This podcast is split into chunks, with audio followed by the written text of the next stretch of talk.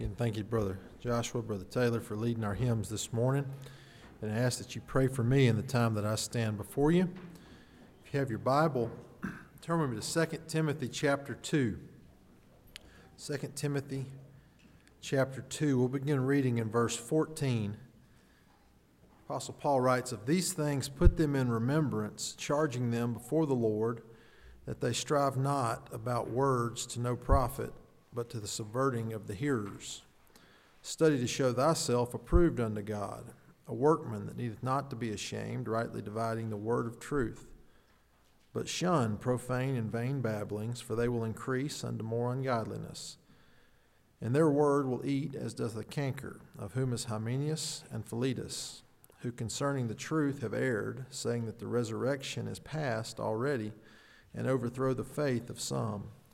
Nevertheless, the foundation of God standeth sure, having this seal The Lord knows them that are his. It's been a few months since we've looked into 2 Timothy. Um, I preached several messages this year uh, from the first and second chapter, and glad to be to be back in it this morning. It's one of my favorite books in the Bible. Um, maybe because Paul is writing to a minister to encourage him, um, you know, not to be ashamed of the gospel, to encourage him to be strong in the Lord. He's, he's encouraging him and admonishing him that you're going to have to work hard uh, in the ministry. And, you know, I've mentioned this several times this year as we've looked at some of these messages that the ministry uh, is just kind of a microcosm of what the Christian life is, of discipleship. Um, First and Second Timothy and Titus. These are these are letters that were written to ministers of the gospel, um, but they're good for everyone, right? They're good to show us how we should live and to encourage all of us as we try to follow the Lord Jesus. And um, Brother Michael Gowen's book on the pastoral epistles, which, by the way, Lord willing, he'll be here next Saturday at four o'clock. Um, for a service and another one that night at 7 and then back on Sunday at 10:30. So if you don't get anything else from this message, be here next week, okay? um, but he, he, he wrote um, a commentary on these three epistles, and of, of these verses, he said there were four concepts in here that are key to ministry uh, the primacy of truth, the peril of error, the preeminence of grace, and the priority of holiness. These are some of uh, this is just some of the best scripture that you can you can read as you go through uh, this this letter to Timothy. And so Paul, you know, he had just he had just finished the statement where he's talking about the the he he, he asked Timothy. And as you're trying to be a disciple, as this man's trying to be a, a minister, he said, You've got to remember that Jesus Christ was raised from the dead according to my gospel. That's the gospel, isn't it? That our King, our Savior, the one who died for our sins, was risen again according to the gospel. If Jesus Christ wasn't who he said he was, if he wasn't successful on our behalf, he would have never been raised again from the dead. But it is, it is the Christian hope that the one who represented us conquered death and rose again. And he's reminding him that, that when you suffer trouble, and that Paul says, I myself, I was enduring all kinds of things. He was shipwrecked, he was without food, he was beaten, uh, he was in prison. He said, But I endure all these things for the elect's sake, that they may obtain the salvation that is in Christ Jesus with eternal glory. He's, he, he, knew that, that the, the, the, eternal glory that is, that is going to be given to Christ's elect, to his chosen, is something that they cannot miss out on. But he says, I'm enduring the hardships of life so that those that I love, my, uh, my family in, in God, can enjoy the benefits of the salvation that comes with knowing who Jesus is and following Jesus. Do we see that this morning? And he's reminding him of this. And then he says this it's a faithful saying for if we be dead with him, we shall also live with him. If we suffer, we shall also reign with him. If we deny him, he also will deny us. That's a scary verse, isn't it? Um, and we know that God will never leave us or forsake us, but you know, you can't act in such a way that he will withdraw his protection from you. And it's for you know, it's for your good too. um, the, the chastisement of the Lord is for your good. God is, That's the one thing you can say about God. He is on your side. but you know, sometimes what God may allow to happen in your life or what God may cause to happen in your life, you may not see it as good for, at the time, right? Um, but God will do that for your good. And he says this in verse 13 if we believe not, yet he abides faithful, he cannot deny himself. And so in verse 14, he says, Of these things, put them in remembrance. He says, I want you to suggest to, now Timothy was probably, he was in Ephesus, suggest to those that are hearing your preaching, your teaching, your words, they need to remember these things. Put them in charge to remember these truths. And, and he says this quietly. You should, in, in daily ministering, just always be telling them you need to remember these things. But then he says, charging them. Now, when he says to put them in remembrance, that's kind of a, a quiet. If you if you looked up the the actual words that were translated uh, to give them to give us of these things, put them in remembrance. It's a it's to quietly suggest. But then he says you need to charge them with something. Now, when you see the word charge, that means to make a big deal out of something, right? So, so the ministers to, to, to, to quietly and faithfully remind um, the congregation and those around us, and we can remind our family and our church members of these great truths about the God who, who will never leave us and never forsake us and will always be faithful. But he says you need to charge them as well. You need to protest, to make a big deal uh, about this. He says, charging them that is the people that he's, uh, that, that, that he's around, charging them before the Lord. Paul's reminding Timothy here that, that we, we, we live our ministries, we conduct ourselves, we, we live as disciples in the presence of the Lord. Do you ever think about that? Um, you know, you may get away with things that your friends and families don't know, but the Lord sees everything. That's a sobering thought, isn't it? And he says, charging them before the Lord that they strive not about words. You know what that, that, that really means? It means to, to fight or to wrangle or to strive about trivial matters or trivial words. Um, I think we see that played out in our life. Uh, if you've ever been on, you know, if you're a sports fan, I'm sure you've been on message boards. um, if you've got social media, you've probably seen it. Somebody gives their opinion, and then somebody feels like they need to give their opinion, and they need to give their opinion. And what happens? People start arguing over trivial things that do not matter. Do y'all ever, do y'all ever worry about things that do not matter? um, trivial, worthless, that's what that word means worthless words or matters. And, and I, I had the thought this week as I was reading through this scripture how many of the, of the anxieties or the, uh, the stressors in my life are over things that really don't matter. You know, there are big things that are going to happen to you in life that are going to play on your emotions, that are going to uh, cause you stress, cause you anxiety, and we need to cast those things on the Lord. We need to cast all our cares on the Lord, right? But there's probably some cares we should just get rid of. we can't, if, if, if there's something you can't do anything about, why are you going to spend a lot of time worrying about it? Do y'all agree with that today? If there's something I can't control, why am I going to worry about those things? Now, have y'all seen that? I, I, didn't like them for a long time. I'm starting to like them. The, the Fansville commercials from Dr. Pepper. uh, I'm going to preach on Dr. Pepper today, okay? Um, there, there's one of them, and there's a guy, and he's skipping rocks down by, uh, by the creek, and four or five fans come to him, and they say, Why aren't you more upset about our team losing? And he says, It's just a bunch of kids playing a game. And they're like, That's the problem. you need to be mad about this, right? I'm probably messing up that commercial. But look, if there are things, if, if, if ball games and, and um, you, you know, things like that just stress you out and get you upset, then you're, you are striving about things that really don't matter. it's okay to have fun with that. Um, look, I, am um, you know, as a preacher, I've sometimes, especially in Alabama, I sometimes wonder if it's to my advantage or disadvantage. But I think we all do. We all love each other in this church. I'm an Alabama fan. Some of y'all aren't. Some of y'all are. I remember when they lost Alabama, uh, when Alabama lost to LSU in 2019. That's when I thought, oh, you have a problem, Josh, because on Sunday morning, I wasn't studying my Bible. I was looking at all the possibilities of what could happen to see if Alabama would make it back in the championship picture.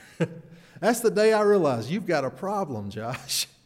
It was Sunday morning. My mind wasn't focused on where it needed to be. Now, I don't know. Maybe you, both teams won yesterday, right? So we were probably good this morning. We were focused on where we needed to be. Um, and that's a funny, that's a funny thing to think about or a funny example. But how many of the things that we worry about on a day to day basis really have, they will have no impact on our life in the, in the grand scheme of things? A lot of them, a lot of them. Um, and so, and, and, and Paul is saying here, you need to make a big deal out of this and charge them before the Lord that they don't strive about words or teachings to no profit. These are things, now, now Paul's not just talking about football games or political things, he's talking about teachings that, that, that have no profit to the child of God. And you know, there's a lot of that out there, not just in the church, but on, uh, through the media, through uh, through the schools, whatever it is, there's a lot of words or teachings out there that have no profit to the child of God other than this. This is the, this is the impact that they will have upon you to the subverting of the hearers, that is, those that are listening. He says the only profit or the only usefulness to some of the messages out there in the world is that they will destroy the people that, that, that listen to them, the people that. Um, pay attention to them and, and begin to follow those things. And see, I think one of the things that Paul's trying to get through here is what we think about really matters, doesn't it? That's uh, um, a lot of your actions start in the head, don't they? You start thinking about something, and then you start developing a plan how you're going to do it. And then eventually you try to execute that plan, right? That's the same with good and bad. It, a lot of it starts here in the mind. There's a battle going on for your mind. Satan wants, see, Satan knows he's defeated.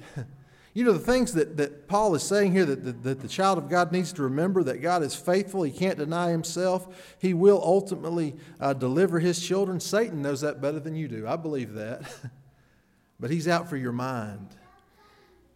And so he's saying to them, you need, to, you need to charge them that they don't strive about these things because they will subvert those that hear those things. They will, they will overthrow or destroy the people that pay attention to these things. But here's what you need to do, child of God. Here's what you need to do, Timothy. He says, study. Listen to verse 15. In opposition to these things that you're to give no time to, he says, he says to study, and to study is to exert yourself, to give great diligence to something. Um, to, to, and it's with your mind again, right? To think about, to, to meditate upon. And he says, study to show or to present yourself approved unto God. I like that. I like the, the fact that um, I, I, I, this, is, this is a comforting fact to me that I can live my, my life in such a way that I really, I think about this as a minister, as a dad, as whatever it may be. I can live my life in such a way that I shouldn't be worried about seeking your approval. I hope y'all approve of me. I want to be a good pastor to you, a good friend to you, a good brother in Christ to you. Um, but you know, ultimately, we should seek God's approval, not man's approval, right? You go around trying to seek man's approval, that'll wear you out because it's ever changing. Um, Paul, Paul said, Do I seek to please God or men? This is in Galatians chapter 1 and verse 10. He says, If I seek to please man, then I can't be a servant of God. Think about that. He said, I can't do it. Um, we, we need to be, I, I believe the church would be stronger, families would be stronger, people would be stronger if they woke up every day with that mindset that I'm going to exert myself. I'm going to give it all I have to present myself approved unto God. You think marriages would be stronger if we what what if, if we woke up every morning saying, I want to I want to act in such a way that God would approve of the things I do? You think you'd be a better employee if you woke up every morning not thinking, how can I please my boss or How can I please my shareholders? But what if you woke up thinking, how can I please my God? I bet you'd be a better employee, don't you? You'd be a better son or daughter or church member if you woke up thinking, how can I give it all I have to be approved unto God? So Paul says, study to show yourself approved unto God, a workman. That is, that is one who toils or labors. Um, you know, he talked about being a, a soldier and a, and a farmer and an athlete earlier in chapter 2. And he's saying if you're going to study, if you're going to exert yourself in, in, the, in the mind exercise of learning about God, which, by the way, God approves of, that's, that's accepting and pleasing unto God. When you think about Him and study upon His Word, He says you're going to be a workman. you're exerting yourself. Solomon said that much study is weariness to the bones. It's, it's not an easy thing. It's not an easy thing to take time out of your day, time out of your week, to meditate upon the things of God, is it? There's so many things that are that are that are that are vying for your attention. And Paul says you're gonna if you want to be approved of God, you need to take the time to labor in the Word of God. And yes, that's number one, that's to the minister of the Word. Um, now, there are some people in this church that, that, that spend a lot of time in their Bible, and that is very good, and I approve of that, and God approves of that. Um, but the minister, first and foremost, should be spending, you, you should expect that the minister's spending a lot of time in the Word of God, right? And you probably shouldn't expect uh, that those who are not called to the ministry are spending as much time.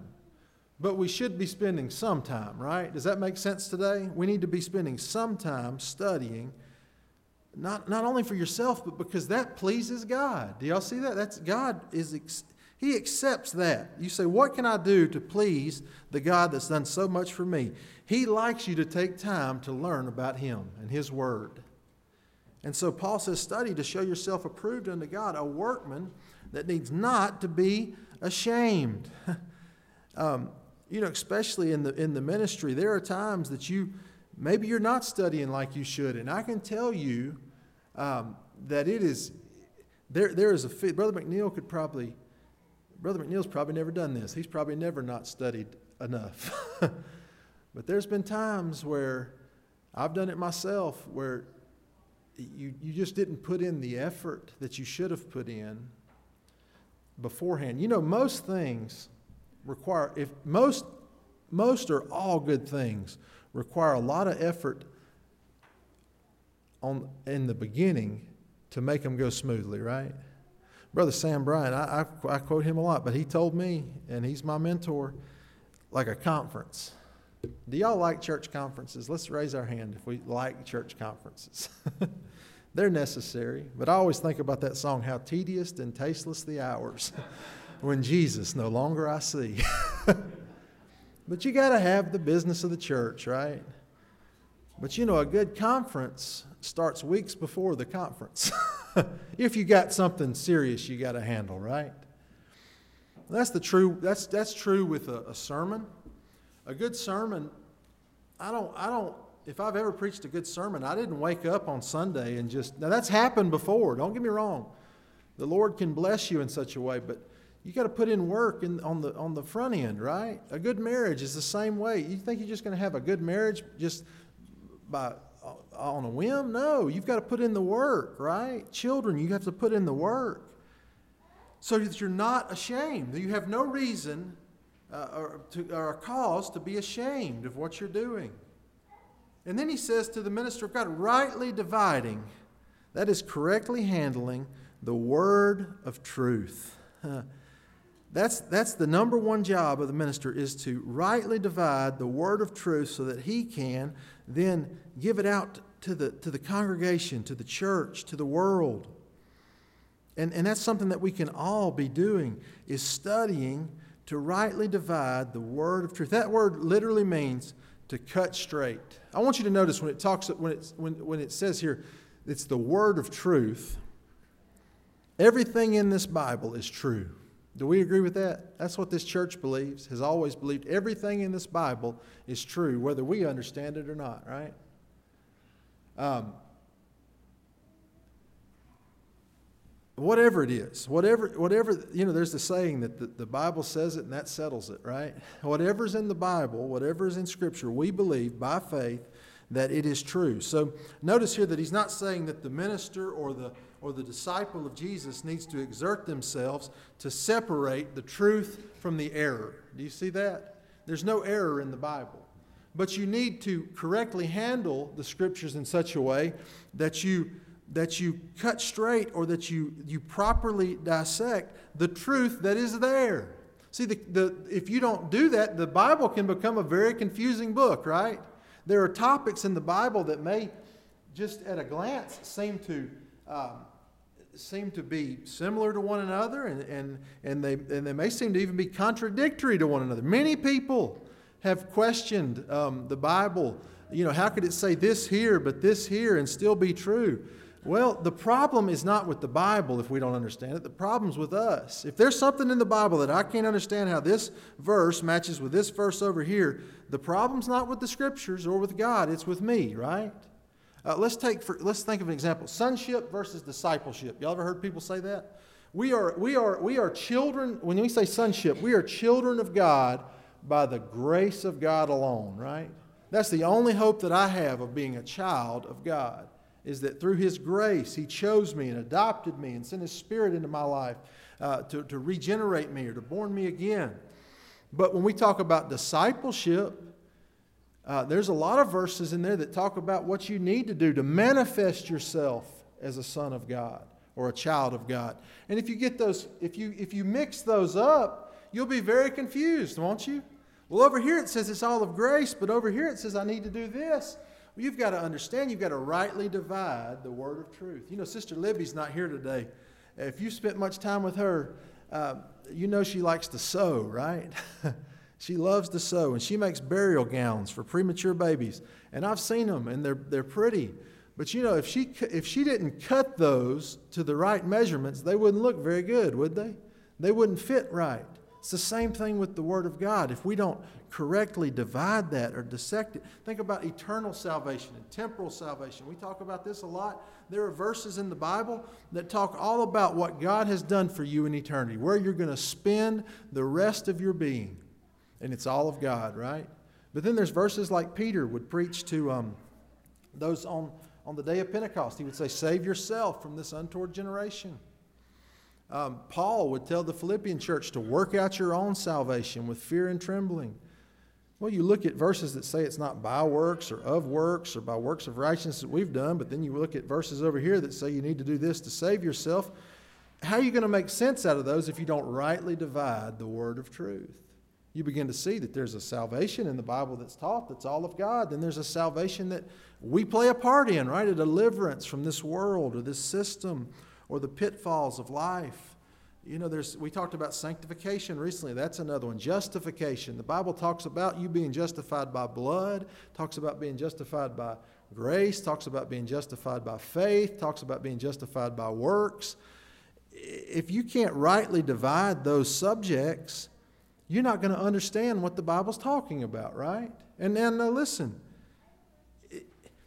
you're not just going to flip through the Bible and understand that. Um, to understand, for example, uh, the Bible talks about being justified by the blood of Christ, it talks about being justified by faith, and it talks about being justified by works. Well, to be justified by the blood of Christ, the best way I can explain it is think about a, a courtroom. Y'all probably heard a lot of this before. You are justified in the, in the mind of God through the blood of Christ, right? That's your only hope for being justified, for being declared righteous, just if you've never sinned. But you're justified by faith in your own conscience, right? When God gives you faith and you act upon that faith. Y'all, if you've ever experienced, you know what I'm talking about. When you begin to see Jesus as your righteousness and believe it and hold it dear, there's a peace that comes over you, right? And you're justified in your own mind. The Bible talks about being justified by works. Um, and we can be justified in the, in, the, in the courtroom, if you will, of other people's opinions by the way we act. Some, you, have you ever seen someone do, do an act of kindness or, or give of themselves or show great love, and you say, that has got to be a child of God, right? Those are the way that we can, uh, we can understand justification. But you're not going to understand that by just looking through the Bible. You've got to study, right? That's what Paul is saying. You've got to study to show yourself approved unto God, a workman that needeth not to be ashamed, rightly dividing the word of truth. So, what he's saying here is you need to seek the word of truth. But it's not enough just to seek the word of truth. In verse 16, he says you need to shun certain things. Maybe that could be the word of the world, the message of the world. He says, but, but shun, that is to avoid. If he's saying here, study and dig into the word of truth, he's saying here, but avoid other things. He says, avoid or keep clear of the profane. That is the irreverent. You know, that to be profane is to proceed uh, from, a, from a heart that has a, a, a lack of respect for sacred things. Do we see that in our society today? That there's a lack of respect for what should be sacred? He says, he says shun those messages and vain babblings. Um, you know, once again, that's, that's empty discussion. A babbler is someone who, a babbler is really someone who tells secrets. you know, someone who talks about things they shouldn't be talking about. And so, so Paul is telling Timothy that you need to teach those that you're around, and you need yourself, you need to avoid all those things. You need to, you need to not have anything to do with them. Because listen, this is what will happen. He says, For they will increase, they will advance unto more ungodliness.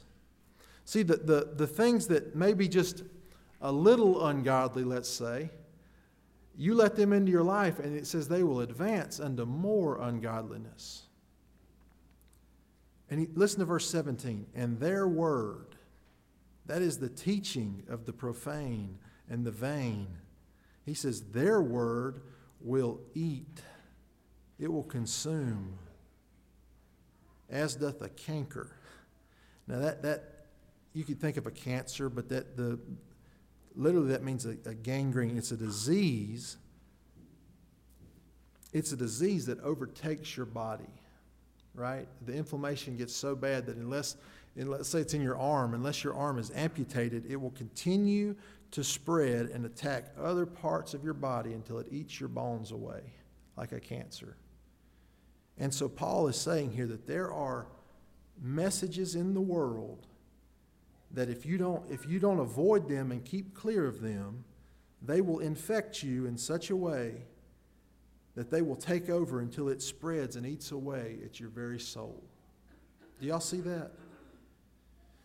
See, when we when we start talking about error, whether it's in the church in our lives, and if you're and if you're a member of the church, you can't separate the church and your life. Because you're supposed to give your life to the church because the church is the place where your king reigns, right? And, it, and if we start talking about error, vain words, destructive words, the thing about error is it is, it is never neutral nor idle. What I mean by that is, is, is, is it doesn't like to sit back and have no impact. Error almost like a, like a virus, it, it wants to influence more and more people and spread further and further and further. You know, over the last two years, we've all become experts in viruses, right? um, but it's kind of like that. You know, it amazes me, and, and we've got people here that could speak much more intelligently than I could about it, but how a virus itself wants to live so it'll mutate, become less impactful, but will spread further. The same thing is true with false teaching, whether that be in the church, whether that be false, a false worldview. Its desire is that it wants to spread. Um, and you, you have to look no further than churches and society in America to see that playing out in real time. Um, I, I wrote this down. It, it, was from Hassell's History. I've heard Brother Tim McCool quote, quote this many times. We think about churches.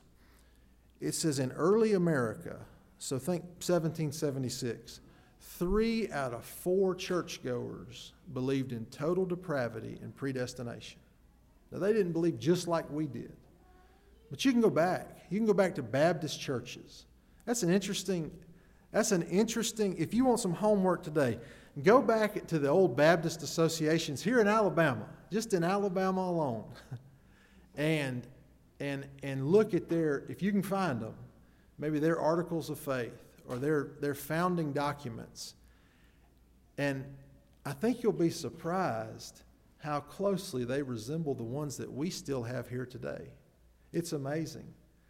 I reached out to, uh, I probably shouldn't tell all this, but um, I reached out to a local church here that's a lot older than us, uh, kind of in central Alabama, and I said, it, they had done a big article about them in the paper, right? They were 200 years old. This was a few years ago. And I said, That is awesome. Congratulations. Would you mind sending me your original articles of faith? and I pestered them a little bit, and finally they said, We can't find them. and, and the pest, I guess the skeptic in me thinks, maybe they don't like what they said. you ever thought about that? Um, if three out of four people in early America believed, not only were they familiar with it, but if that's true that they believed in total depravity and predestination, and I'm not saying they were all old Baptists or, or believe exactly like we do, but they believed in those things. I bet you'd be hard pressed at a lot of churches today to find anybody that could explain to you total depravity or predestination. Do you see how falsehood gets in there and it spreads and grows? Um, look at our society. Um, you know, the, the, and there's a lot of good, been a lot of good teachers, and, and, and I'm not, when I say this, you, you risk people getting aggravated at you, but public education and the media have not been a friend to our society. Um, they have methodically and systematically tried to destroy the brains of the youth in America for 100 years, let's say. And they started slow, but now we are seeing, I believe personally, you are seeing the impact of generations who have been, who have been taught a, an, an atheistic worldview. Um, if, if, if you spend eight hours a day in a, in a building where it is illegal to have God's presence there, right? I mean, you can't stop God's presence, but it's illegal to talk about it, right? It's illegal to promote it at least. You can't tell me that doesn't have an impact on those children. I'm not saying you don't, look, I'm not telling you what you should do with your children how you should school them, where you should send them.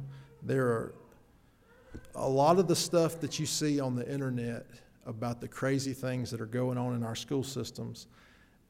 I really believe this are not happening in Birmingham, Alabama. A lot of it's clickbait, right? That's going on in California or you know, first thing I'd do if I moved to California was move back. it's the first thing I'd do. um, I, I, went to New York City with Carrie one time, and she can tell you this story if you want to hear it. It started raining, and there was people everywhere and cars everywhere, and we finally got in this building to get, um, you know, we finally got in this building to get away from the storm. It was storming, and uh, she'd been wanting to go to New York, and um, I'd never been past Batesville, Arkansas. That's as far as I'd ever been. And we got in this room, and, and I literally poured water out of my boot. And she said, Do you hate me? and all I could think of was Hank Williams Jr. I'm stuck up here, and I've got Dixie on my mind.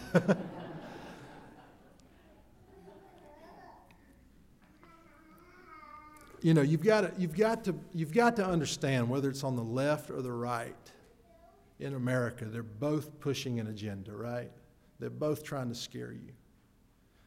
And, and I don't know if this has drifted into politics or whatever. If y'all don't want to call me back, don't call me back. I'm not trying to please you. I'll, like I've said before, I'll go back to my pew back there. um, but it is something you need to know that we're seeing the impact of, of what's been pushed upon us for generations. And, and it's the, the atheistic worldview is never going to be satisfied with just being accepted. It wants to dominate, right? We, we could go back to 2010, 2012.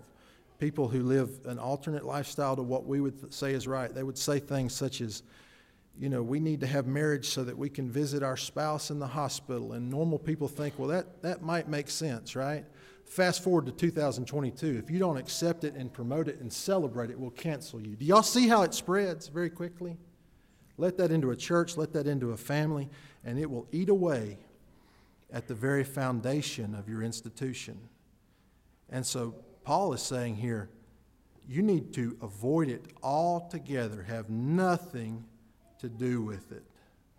For it will increase unto more and more ungodliness until it eats away at the very soul of yourself or the institution in which you're a part of, or the country which you're a part of. And he says, Of whom is Hymenaeus and Philetus. These are people who apparently Timothy was, was aware of, Paul was aware of, who were teaching heretical things he says in verse 18, who concerning the truth, remember the, we're to rightly divide the word of truth. He says, these two men concerning the truth, what is true about the duties of God and man and religion, he says, they have erred.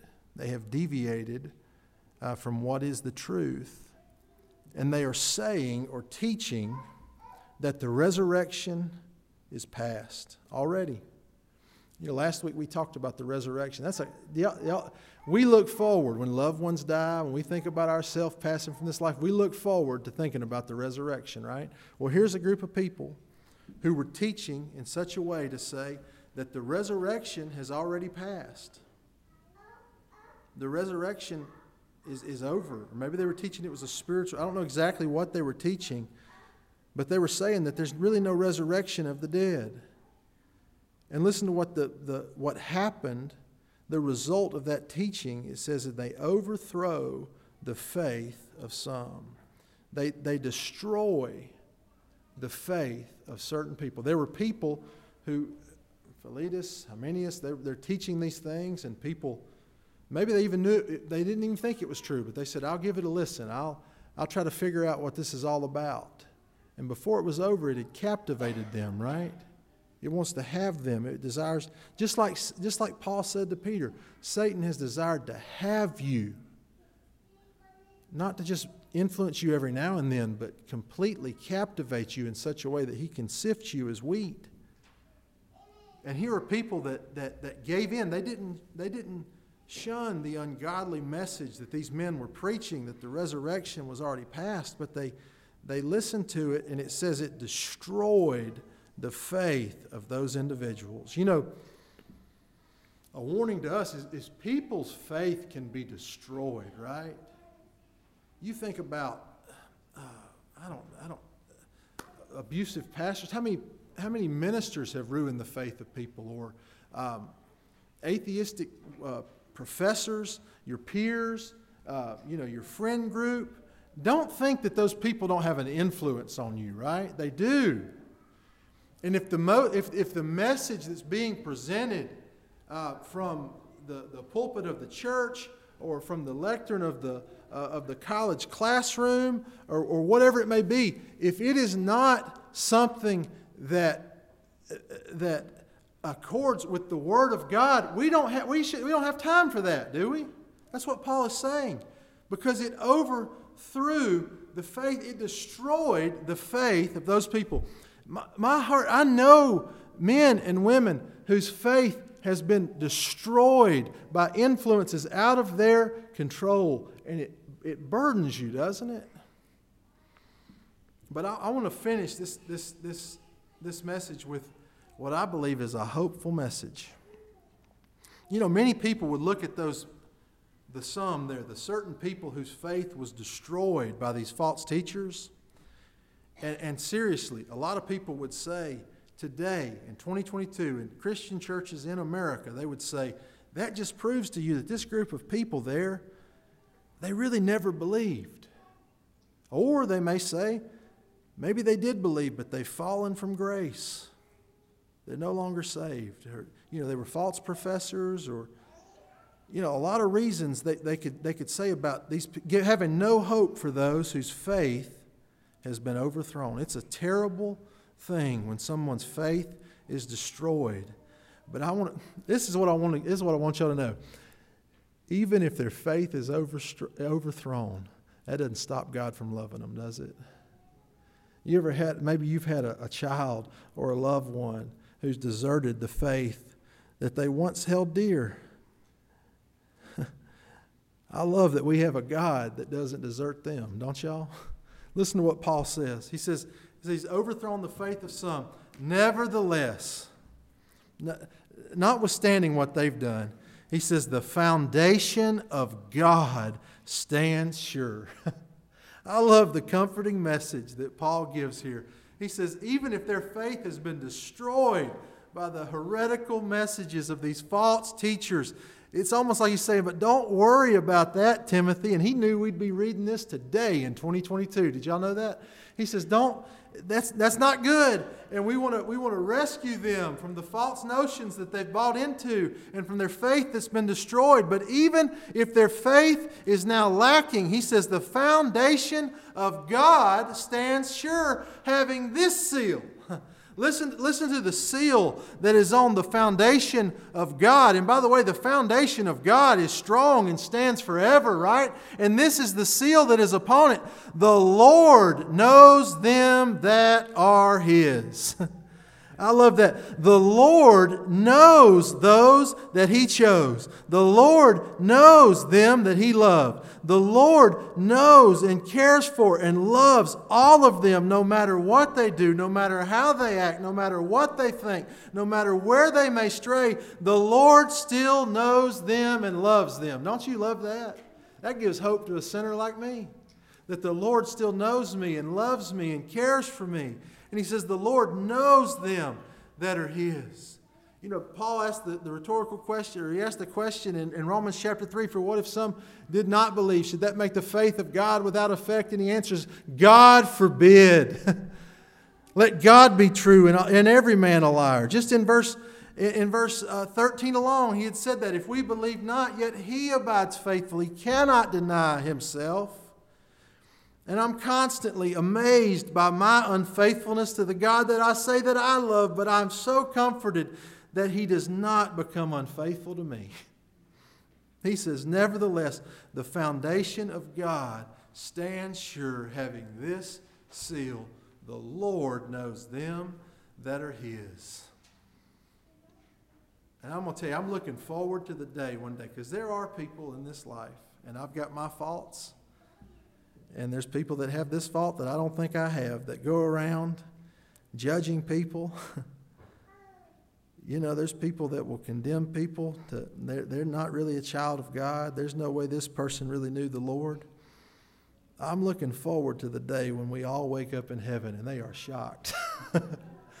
they are shocked by the group of misfits that are around the throne casting their crowns at the feet of their Savior. Aren't y'all looking forward to that day? When those that never had it together, when those that couldn't persevere, wake up in glory with those that think they have it all together. Because guess right, the self righteousness is, is, is just as bad a sin as those that didn't make it through in the church. You know that? and they're going to wake up one day. We're all going to be in heaven, and I, and I doubt that'll really happen, but I'd like to see the shock on their face when Josh Coker walks in. And I said, Y'all didn't think I could make it, did you? but I made it by the grace of my Savior. remember, Brother Michael Goins, the four things, the last thing was the priority of holiness. And listen to what Paul says. He says, we're not, we're not to be going around trying to determine this one's a child of God, this one's not, or these people don't believe anymore, they've drifted astray, there's no way they could really be going to heaven. We don't need to worry about all that because God knows those that are His. He says, Let everyone that names the name of Christ Let those that have been baptized in the waters of baptism made a public profession that they want to live their life to the glory of God. Here's what they need to do let them depart, let them flee from or depart from iniquity. That's the priority of holiness, right? Our job is our job is number one not to go around trying to determine who's saved, and our job is not to go around trying to save people. God's got both of those handled. Our job is to depart from iniquity, that unrighteousness that starts in our heart and that leads to actions and how we live. Paul says the job of the church of God and the disciples of Christ is to depart and to flee from that, that, that heart of iniquity.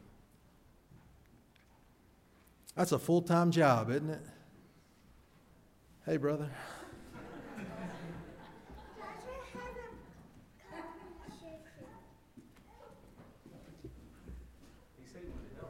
Yeah. It's a full time job putting up with twins, too, I tell you. Imagine having to part from iniquity. That doesn't bother us at all, does it? It doesn't bother me at all.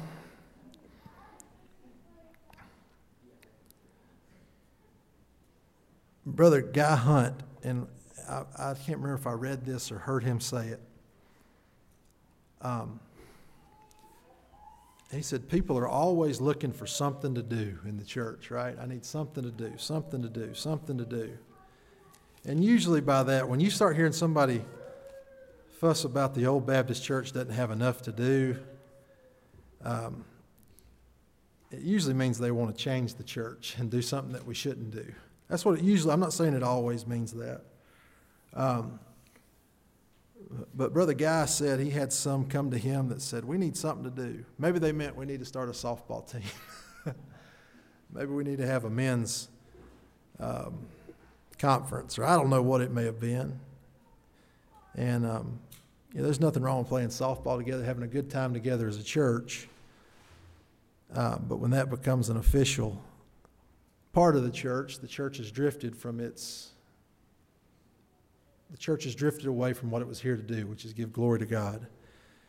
And he said he responded with um, James chapter 1 and verse 27. They said, We want something to do. And he said this Pure religion and undefiled before God and the Father is this to visit the fatherless and the widows in their affliction, and to keep himself unspotted from the world. And Brother Guy said he, he told them, When y'all when y'all have got all that handled, we'll give you something else to do. Isn't departing from iniquity a, a full time job? when, you, when, when you see the, the messages on the, the billboards or on your TV or on your radio or the podcast or whatever it may be, trying to captivate your heart, trying to infect your life with iniquity, it's a full time job to keep yourself unspotted from the world. We need God's help, don't we? Let's pray. Heavenly Father, thank you for this day. Thank you for, for, the, for the, the conviction of the Bible that convicts us and shows us how we should live and what we should do, the things that we should dig into and the things that we should avoid. But thank you for the comfort of the Bible as well that, that, that shows us your grace, the preeminence of your grace, the, the, the, the victory that we have through your grace that even if we don't have it together, our loved ones don't have it together, we drift, we fall. Even if, if our faith is destroyed, that you're such a loving and graceful God that you will not leave us. You will not forsake us. Lord, it's so comforting to know that you know those that are, that are yours.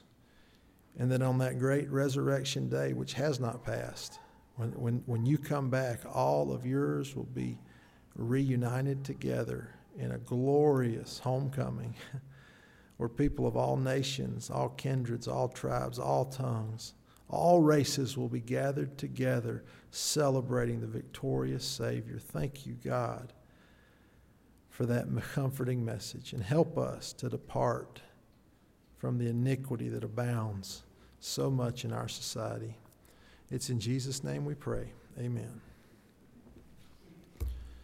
Brother Joshua, do you have a song? Thank you, Brother Taylor. Number 283. We're going to stand and sing number 283. And if you would like to unite with this church through baptism and begin to follow the Lord Jesus, you can come forward and let that request be known as we sing number 283.